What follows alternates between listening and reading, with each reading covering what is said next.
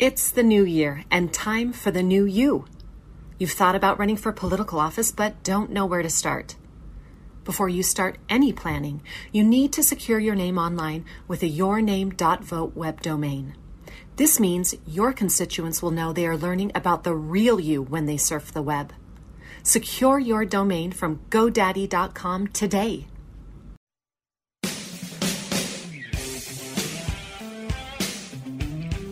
Welcome to another week of Broken. Goodness gracious, I almost did it. Welcome to another week of Breaking Battlegrounds with your hosts Sam Stone and Chuck Warren.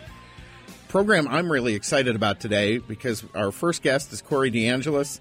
He is the National Director of Research at the American Federation for Children, Executive Director at the Educational Freedom Institute, Adjunct Scholar at the Cato Institute, and Randi Weingarten's personal nightmare, uh, union boss Randi Weingarten. Corey, thank you so much for joining us on the program today. Really glad to have you. Yeah, totally. Thanks for having me.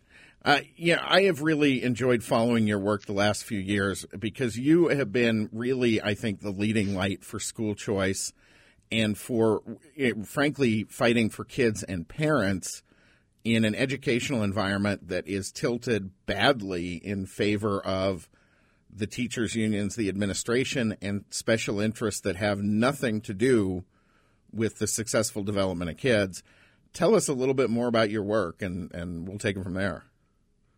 Yeah, and at the same time, we got to thank Randi Weingarten for inadvertently doing more to advance the concept of school choice, homeschooling, and parental rights in education over the past two years than anyone could have ever imagined. The teachers' unions have overplayed their hand, showed their true colors, and awakened a sleeping giant. These these parents who just want more of a say in their kids' education.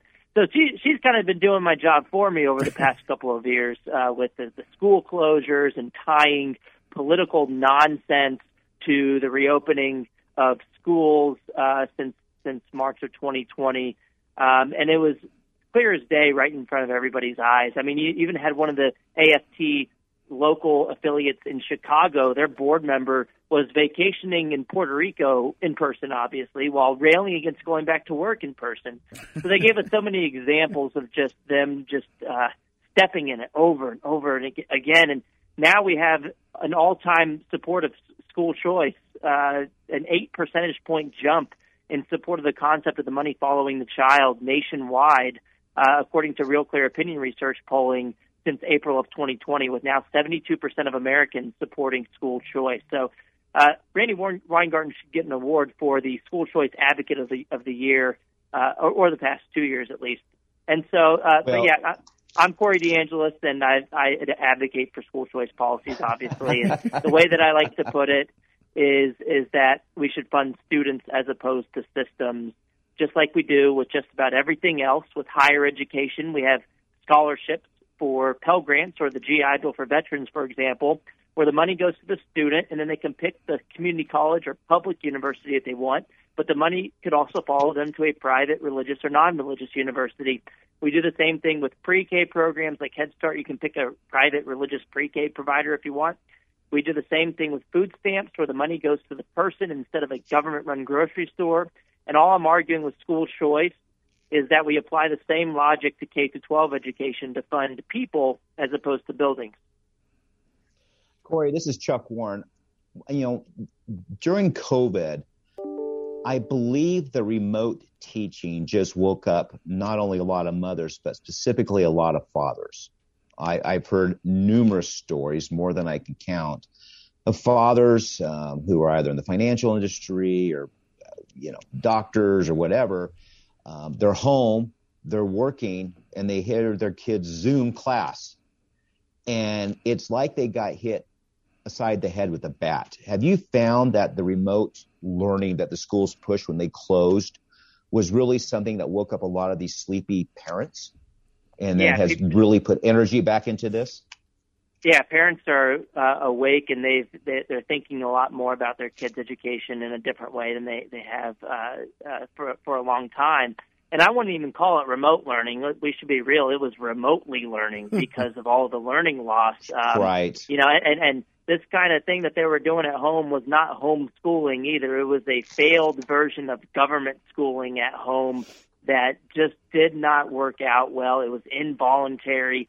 Families weren't happy with with how things were going. One because of it was a you know a horrible way to transmit information and for kids to learn over Zoom. Um, so there was learning loss all across the country, especially in places that had the schools closed longer. And but the other side benefit was that families got to see what was going on in the classroom, so they started hearing curriculum that they didn't find to be aligned with their values. A lot of parents who otherwise would have thought their kids were in great public schools, maybe they were A-rated public schools by the state, or maybe you know uh, their kids had great standardized test scores.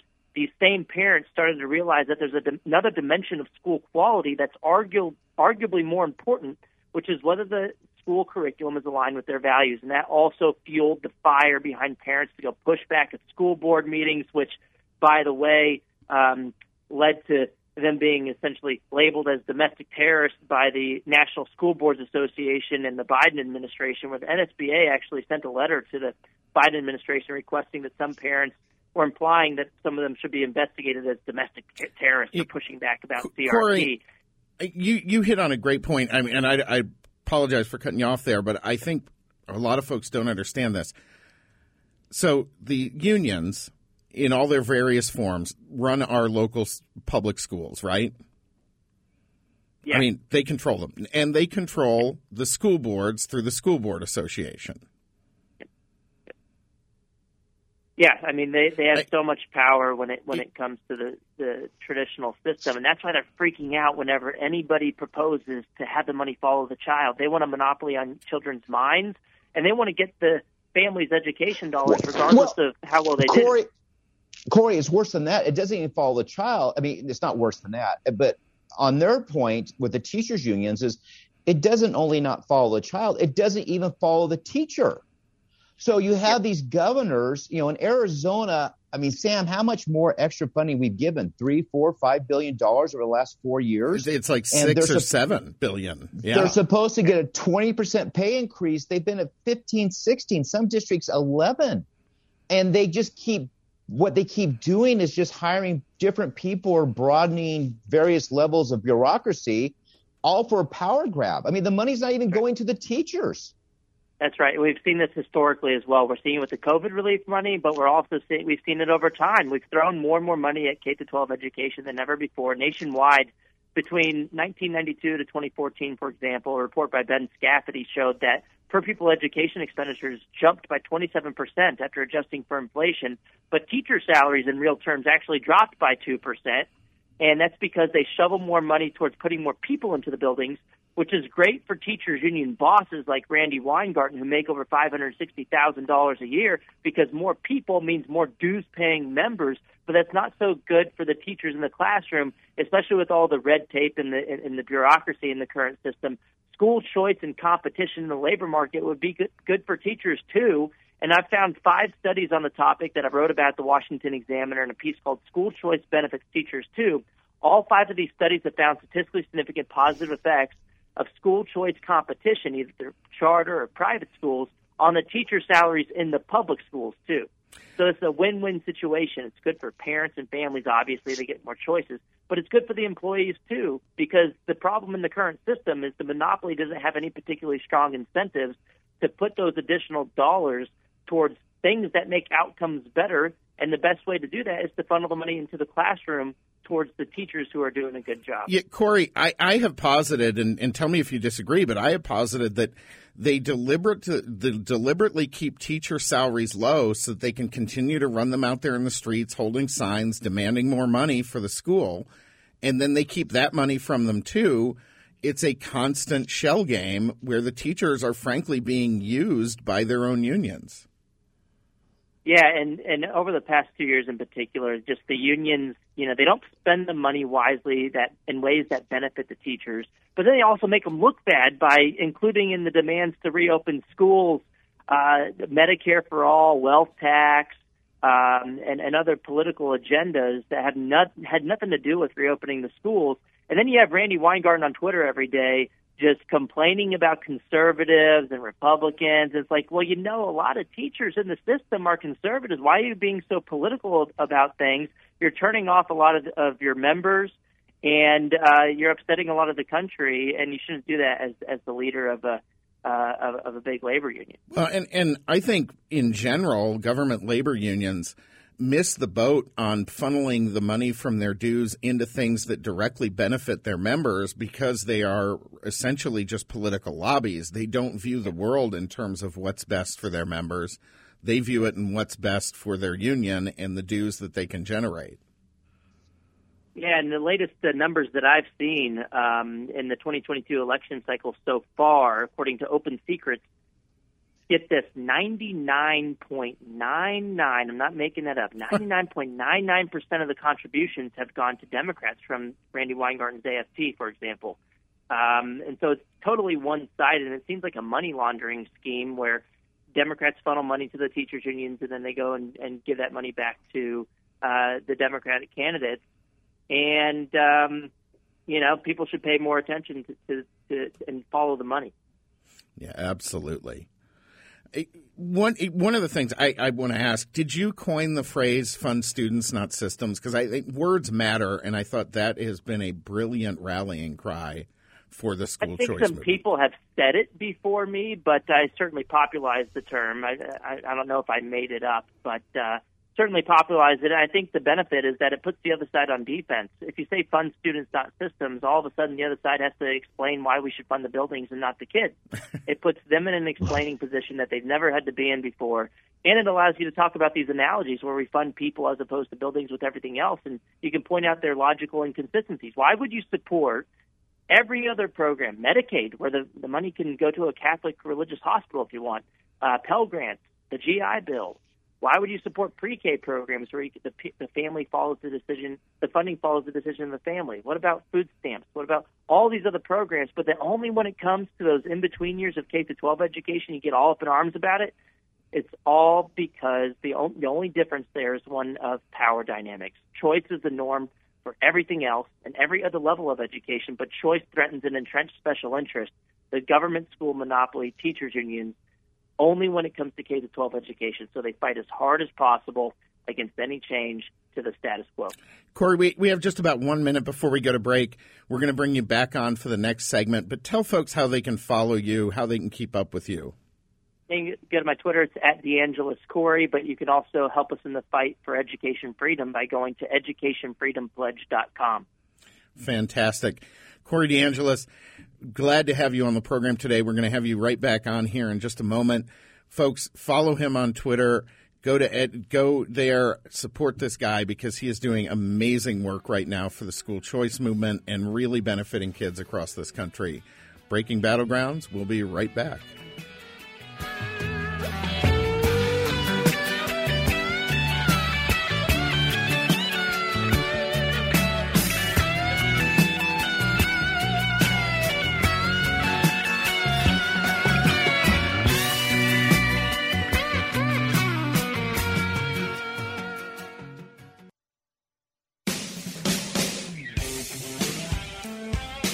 Welcome back Breaking Battlegrounds with your hosts Chuck Warren and Sam Stone.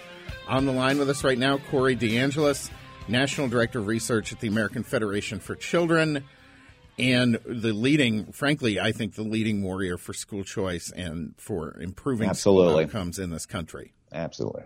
Corey, um, tell us how you got involved and made this a passion for a career. I'm always interested how people, Sam and I always, you know, how did you end up saying, I'm going to be this advocate and this this expert on school choice. Um, what brought you to it? Yeah, so I actually grew up in San Antonio, Texas. I attended government-run schools all through K through 12, but in high school, uh, I had access to something called a magnet school, which is still run by the district, but it's a school of choice in that you don't you're not residentially assigned to it. So they have strong incentives to cater to the needs of families because they have to attract their customers. And I felt like that school had a positive impact on my life trajectory. And I think more families should have access to educational opportunities, but it shouldn't be limited to schools that are run by the district. The education funding should follow the child to whatever type of school works best for them, whether if that's a district school, a charter school, a private school, or even if that's a home-based educational option. And then after high school, I actually uh, went to the University of Texas at San Antonio, where I studied economics and did my bachelor's and master's out there where I really started to see the problems with monopoly power, which applies to the K 12 education system uh, in, for the most part of the country. And then after that, I did a PhD in education policy at the University of Arkansas, where I really started to study the details of these programs and how they can have effects on testing outcomes and academics, but even more importantly, things like reducing crime and, and reports of teenage pregnancies and other uh, holistic benefits of getting access to a school that works for your kids. So that really had me interested in the topic. And um, I've started to see, you know, over the past several years in particular, that there just isn't any good argument uh, against funding the student uh, directly. I mean, the, we we do it with everything else, um, and the only argument against it always comes from a position of uh, one side wanting to keep its uh, monopoly on the education dollars meant for that are supposed to be meant for children. Yeah, Corey, I, I, think I tweeted out in fall of 2020 that you and, and Randi Weingarten were neck and neck for School Choice Person of the Year. Uh, and, and, I apologize. I, I, think she actually won that race. But yeah. you've had a ton of victories since then, and the school choice movement is really taking off across this country. What are some of the, the kind of key wins that have been happening and, and benefiting kids? Yeah, the way that I put it before is that COVID didn't break the government school system. In, in a lot of ways, it was already broken. And the past two years have simply shined the spotlight on the main problem with K 12 education all across the country, which happens to be a massive, long existing power imbalance between the status quo and individual families. But thankfully, families are fighting back, and we were de- dubbing 2020, 2021 the year of school choice because 19 states expanded or enacted programs to fund students as opposed to systems. And the victories were actually pretty substantial. In Florida, for example, they had their biggest uh, one year expansion of school choice in state history. Arizona had a, a minor expansion, but they also had the Senate pass what would have been the biggest expansion of school choice in Arizona history, and they're trying it again this year which triple or quadruple the size of their education savings account program, which is the gold standard of school choice. And then we had the number of states with these education savings account programs double from five states to 10 states in 2021. And then polling from several different sources is just through the roof. Families are finally figuring out there isn't any good reason to fund the buildings when you can fund the student directly instead. So it's a good time to be a school choice advocate. And a lot of people have said, you know, have pointed out that you haven't really seen me and Randi Weingarten together in the same room before. So it could be that, that that I'm her in a mask. I think Spike Cohen had, had pointed that out on Fox Business with with Kennedy. Well, several months. She ago. probably makes. She probably makes a lot more money than you, so yeah, you know. Darn. I think we can just go well, just yeah, go through the tax extort, records. She, she, gets to extort funding from from Ex- exactly, so. exactly. Corey, um, is it is it a simple statement to say that Florida and Arizona have been a leader at years on school choice? Yeah, uh, it's it's it's amazing to be on this uh, show where a lot of the audience is from Arizona and Florida, and they are the, the lead, leading states on school choice.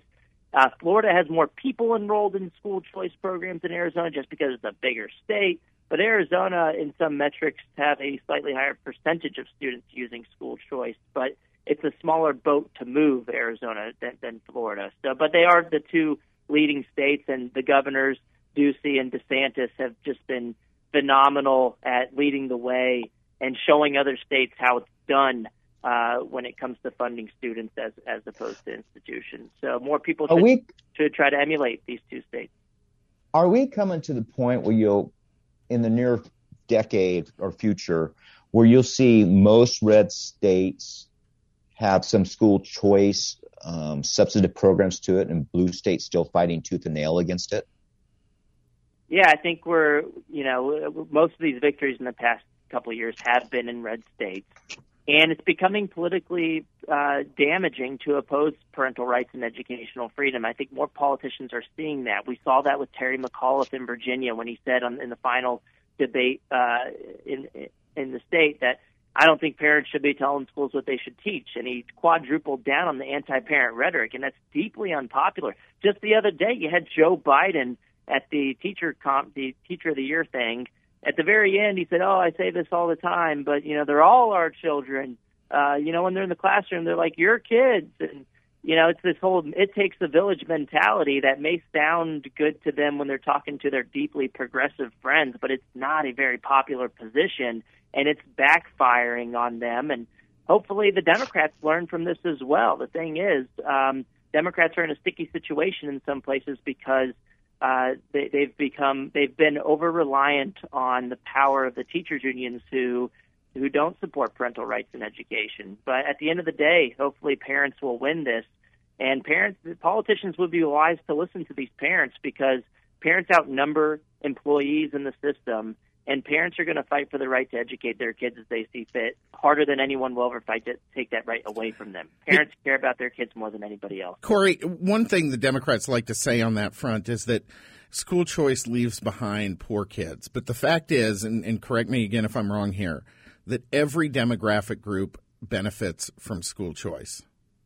Yeah, absolutely. And if you look at, there's 11 studies in Florida, for example. 10 of the 11 studies have found statistically significant positive effects of private school choice competition on the kids' outcomes in the public schools, too. The latest study was actually from Florida in 2021, finding the expansion of their tax credit scholarship led to better uh, testing outcomes and behavioral outcomes in the public schools. So school choice is a rising tide that lifts all boats competition is a win-win solution. No one wants to destroy public schools. On the contrary, the evidence shows that it makes them better. They up their game in response to competition. And just look at who uses the programs all across the country. Disproportionately, it's the lower income families that benefit from these programs. The most advantaged already have school choice in a sense that they can already afford to live in the neighborhoods that be that are assigned to the best quote unquote public schools. They're already more likely at least to be able to pay out of pocket for private school tuition and fees funding students directly, school choice, is an equalizer because it allows more families to access educational options. Corey, Corey DeAngelis, thank you for joining us on the program. We have only about 30 seconds left. Real quick, again, give people the info on how they keep up with you. Yeah, totally. You can follow me on Twitter. It's at DeAngelis Corey. And if you want to help us in the fight for education freedom, you can take the Education Freedom Pledge, which is educationfreedompledge.com. Awesome. Folks, education, pre, educationfreedompledge.com. Breaking Battlegrounds will be right back.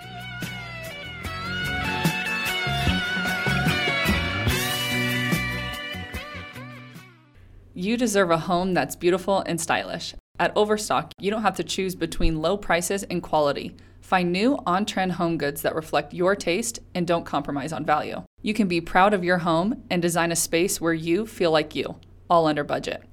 Plus, you get free shipping on everything in the continental United States.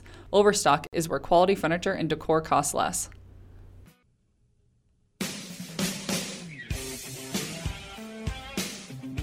Welcome back to Breaking Battlegrounds with your host, Chuck Warren. I'm Sam Stone.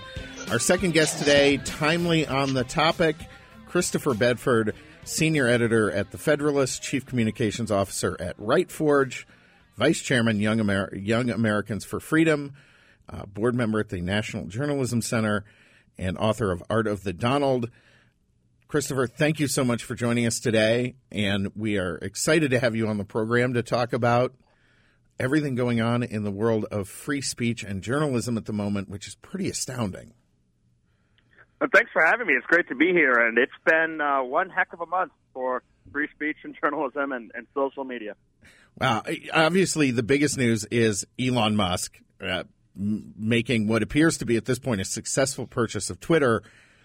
But not only that, his Twitter game in the last since he announced that purchase has been obscenely great. He's been phenomenal. It's been extremely entertaining. I put my notifications. I hate phone notifications. They drive me nuts. But I get a ping every time he tweets something now because it's been so interesting to see him the the person he is, the battles he's he's fighting, and and his how he's been answering to his enemies. He's he's kind of an interesting character. He's certainly not. Sam, he's someone who cares about Sam, free speech and these. Hmm? Right. I have a question. Do you think he's actually writing all these tweets? I know he doesn't have a PR agency or communication staff. Do you think he has a friend that's helping him? Because they're pretty darn creative. Uh, he is supposedly one of the smartest people in the world, so maybe he's just that creative. He's got a rocket company, a flamethrower company, a brain microchip company, now Twitter, electric cars. He's obviously got something going on up there. Uh, and it's certainly not a PR agency because I don't think any PR agency would ever let him tweet most of the things he tweets. Uh, yeah. he probably well, does maybe, have some well, friends. well, maybe if he hired you, Christopher, he would have those type of things. But it's pretty, it's pretty hilarious. Um, have you? I I have been. Well, I I would like to pretend I'm surprised, but I am surprised at the vigor in which the blue checkmark journalists have just melted down about this. I mean, it's amazing. They are lost their minds. And it's been so revealing to the point that even if the sale hadn't been successful, it would have been a worthwhile endeavor for how revealing it was. They claimed that Twitter was not censoring. Now they claim that they're not going to be able to censor properly or that he's going to censor using Twitter. One journalist literally called Twitter a weapon that's going to be wielded by him. They're calling it all the things that it's been accused of being. And the reason that they're doing that is not because he says, I want to weaponize this or I want to ban liberals or I want to control this speech. It's because he said, we're going to use the Bill of Rights as a basic fundamental building block over what's allowed to be said. A document I think has worked pretty well in the United States for, for a long time. And because he said he's going to crack down on the bots, he's going to expose the algorithms they've used to censor willy nilly uh, and arbitrarily over the past years. And he's not going to he's not going to be answering to the woke mob anymore. He's going to tolerate criticism. That alone, apparently, is just really exposed the rage of the regime. And I get it; they've used Twitter very effectively over the last couple of years to punish opponents, to hone the messages for the corporate media, to promote their friends, and and, and to essentially kind of control that media narrative. Well, their reaction to this has been so extreme that literally just what yesterday, Joe Biden announced the formation of what can only be described as a new ministry of truth, headed by someone who's been deeply untruthful. It's it's it's completely wild to see even the government reaction to this, and this is why I'm actually surprised that the sale has gotten as far as it so far has, because Twitter is extremely important to the ruling regime for how they craft their messages, what they suppress, and what they support. And this is really showing it to be so. The, the, the government coming out and saying, we're going to have a ministry of truth led by someone who calls things disinformation, who's been a frequent peddler of actual disinformation, actual lies, the, the Russia dossier, et cetera, who's got some ridiculous clips of, of her up there singing about how she's going to censor people. Uh, but I also think the government's entering a shady place, uh, legally speaking, because they have been able to hide these last couple of years, be uh, away from, and shy away from First Amendment litigation because private corporations have been the ones who've been making these decisions. Government's been staying out of it. It's strictly unconstitutional for the government to restrict speech. President Barack Obama's press secretary had to remind reporters that multiple times in one of the last press conferences they had before he left office. To see the government now stepping in they're going to try and hide it as part of the intelligence community, try to hide it as something that they say is foreign disinformation, which is completely, totally bogus, as we saw with the Hunter laptop thing. But, but in the end, they may actually put themselves in a legally difficult position regarding the First Amendment when they try to actually have their own censorship bureau.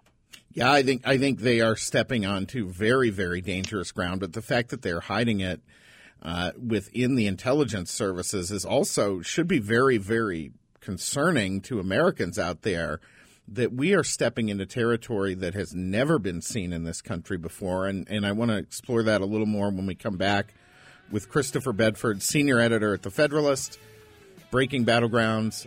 We'll be back in just a moment.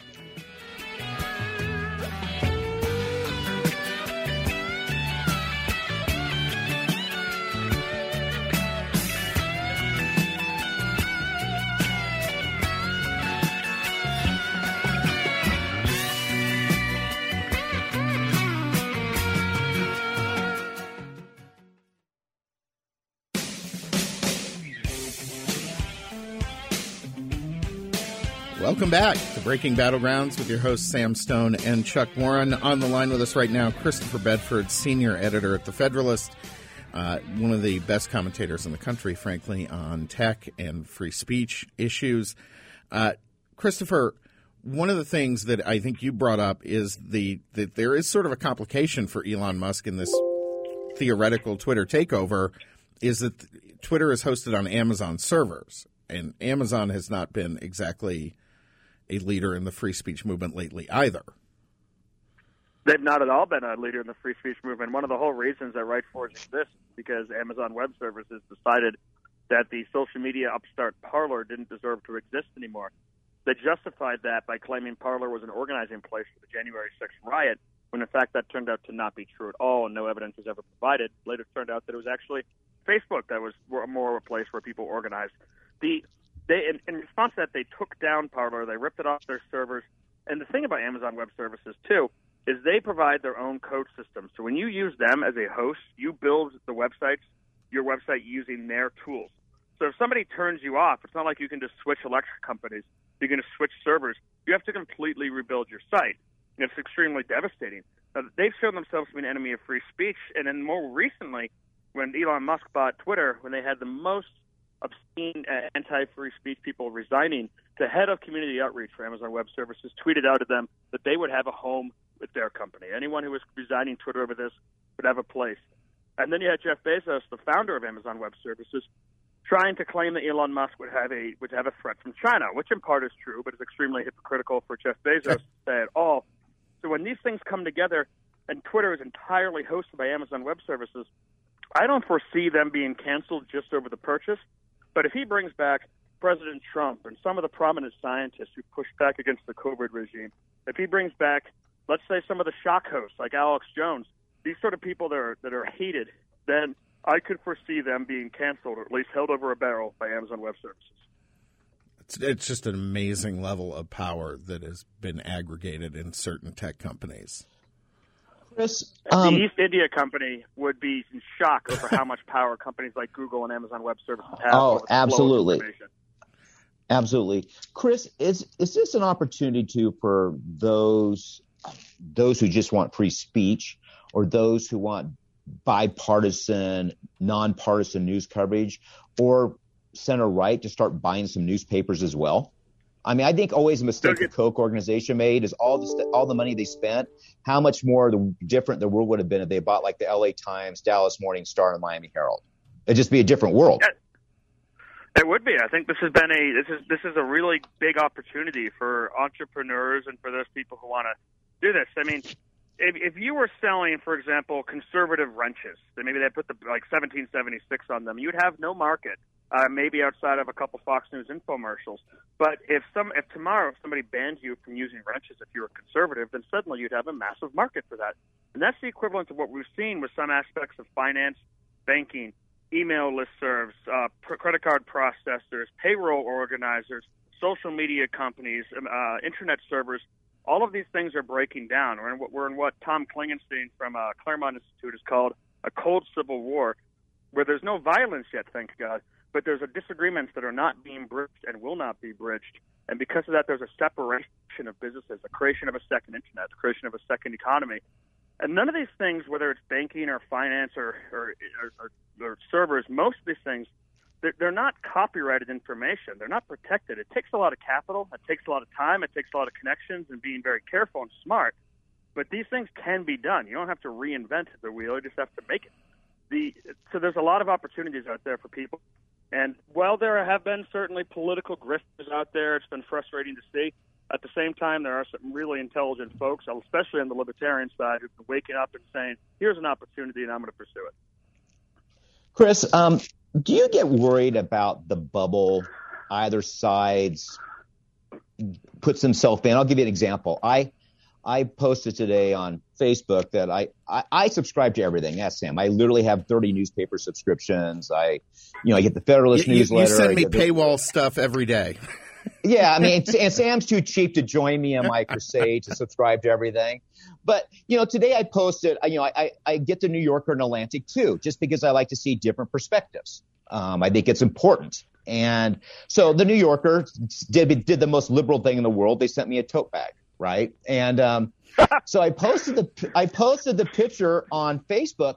I cannot believe the DMs I got from people in DC saying, "Why would you read that trash?" I mean, they're like scolding me, and I shot back and said, "Don't you want to know what people who don't have your same opinions think?" And it was, and I, I was, I'm just, I'm, and I'm alarmed by it. I mean, and two of them were PhDs, and I'm just literally alarmed that it's not just their side is definitely in a bubble. I mean, I mean, if it doesn't come out of uh, Capitol Hill or New York or LA, they don't seem to know what's going on the rest of the world. Probably put Seattle in there too. But I, I just think this bubble culture is not good, and it's not good for conservatives. No, it's not good for anyone. The Atlantic actually has a really great article out this month on the subject. It says, "Why have we gotten so stupid in the last on both sides?"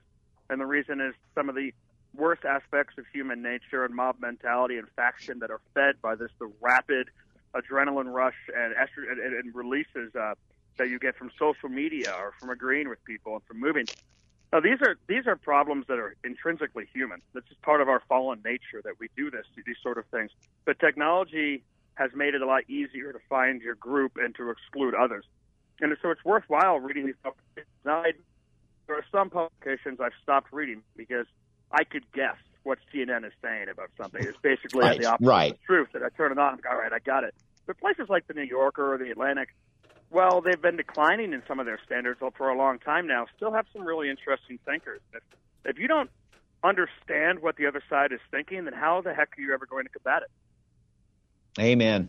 Amen. And hopefully Sam will pony up and start getting some subscriptions. So well, look, I pay for the New York Times. That's all the liberalism I can afford. the New York Times is worth subscribing to, at least for the cooking section.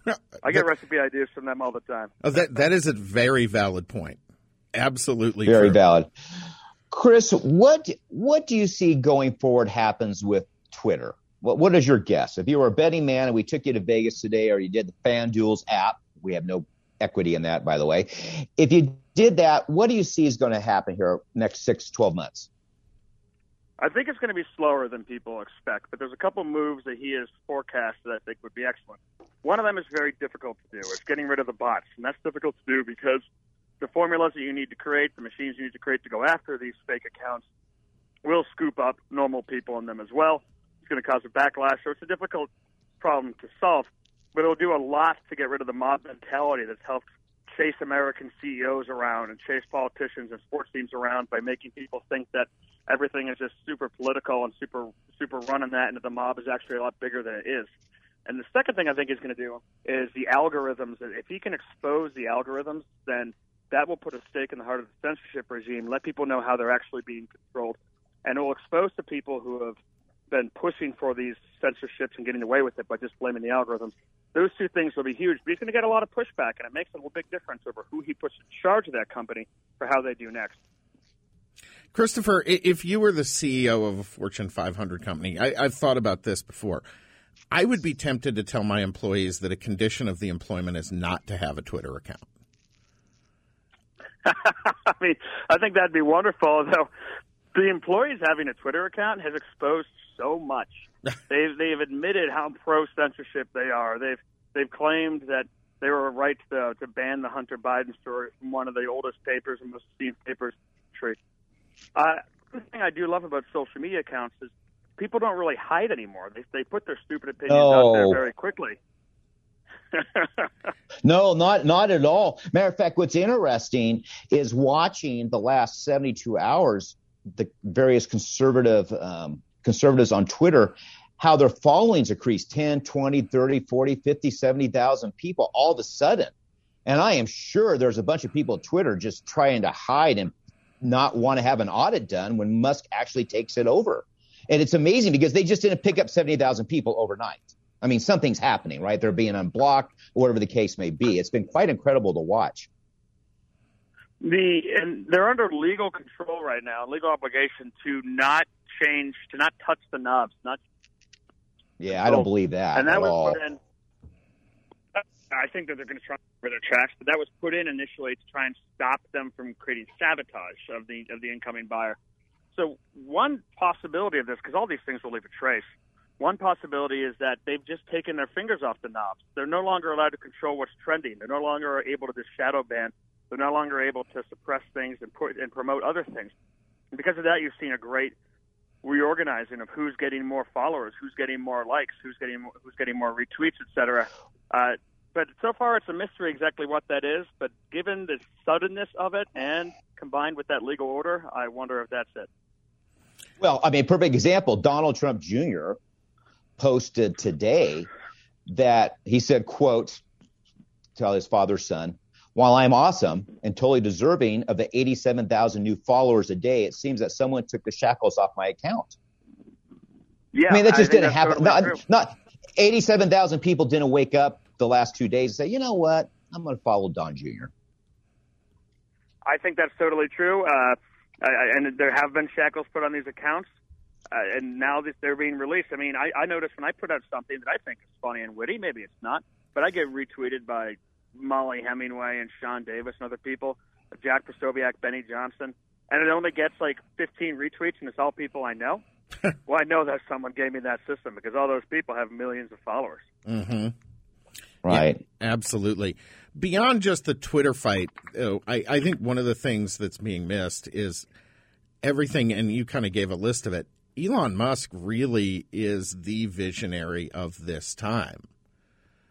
Right? I mean, this guy's doing things that in conceiving and, and executing things that nobody else in the world is coming close to. I, I was always I used to be very skeptical of Elon Musk because of how well he games the subsidy system when the taxes system where he's getting people who are paid by the taxpayer to buy his cars while his company's subsidized. SolarCity really creeps me out. But then one day when I watched in the background during a meeting, I was supposed to be paying attention to the speaker, and I suddenly saw a rocket ship landing on the planet like it was Star Wars or Star Trek. I thought, what the heck is that? And I realized that was SpaceX. After that, I completely reevaluated the man of sure, he's gaming the system. Sure, he's outsmarting it. But he's doing things that are absolutely visionary, things that are wild. Uh, this is another example. He's going where the battle is. He's chasing after it. He's and it's still yet to be seen because he's someone who has no masters. He's someone who's difficult to control. He's difficult to, to figure out. He also, by the way, like one of his major passion projects is creating microchips to put in humans' brains uh, with Neuralink. So you have that. I'm very skeptical of that. But everything else he does is pretty cool. Yeah, they're not opening my head to stick one of those in anytime well, soon. No, I look. I, I look, look, I look. I think Elon Musk goes by the old wise, you know, the old saying: "There are no bad ideas in brainstorming." He just puts money behind all his brainstorming and figures it out from there. I think that's true, and I I kind of wonder how much of this massive forty-four billion dollar purchase he just made came out of stone conversations with him and Jack Dorsey, who's one of his close friends. I'm looking at this thing going, "You guys have been talking about this for a while. Have you have you thought about it more than that?" I think he has, but it's always Yeah, hard to know with Dorsey's- Dorsey's been quite complimentary of the purchase. Uh, that's been an interesting twist to this, I think, for a lot of people. And I think he was one of the people who was. Cr- I think he was one of the people who was crucial to the purchase going from no, we're not doing it, to suddenly yes, we're doing it. I think he was able to make a deal with Elon Musk. Now, my fear is that in response to that, Elon said, "I'll put you in charge," because he certainly doesn't have the time to oversee all these different companies. And well, Jack Dorsey's someone who's definitely got some more interesting uh, and good ideas on free speech than a lot of the people who've taken over since him. He has not so far shown to have the management skill to have to fire all the people he's going to have to fire in order to actually right that ship. Christopher, we, we have just a little bit under a minute left. Tell people how they follow you and how they stay up with your work. Well, they can check us out. At, I, I write at thefederalist.com, and you can follow me on Twitter at cbedforddc or on Truth, uh, President Trump's media platform, at Bedford. And then we, we also work at rightforge.com, where we're right now working on building automated services. It'll be out in the next few months so people can move their websites over to a place that will never cancel them and goes by the Bill of Rights. Fantastic. Christopher Bedford, thank you so much for joining us today. Folks, if you stay tuned, we do have one more podcast only segment uh, coming up. Otherwise, we will see you next week.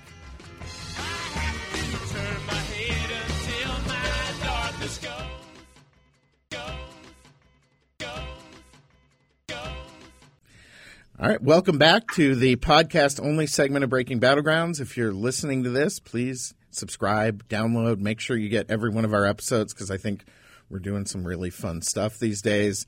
Those How many Chuck, episodes have we done? How many how many episodes have we done now? I was thinking about that this morning. I was listening to a Ky- podcast. Kylie, do we with- have a number? I don't know the number off the top of my head, but we could do the math because uh, it's every single week since the first week of January O- 2021. Okay, that wasn't a very good answer, Kylie.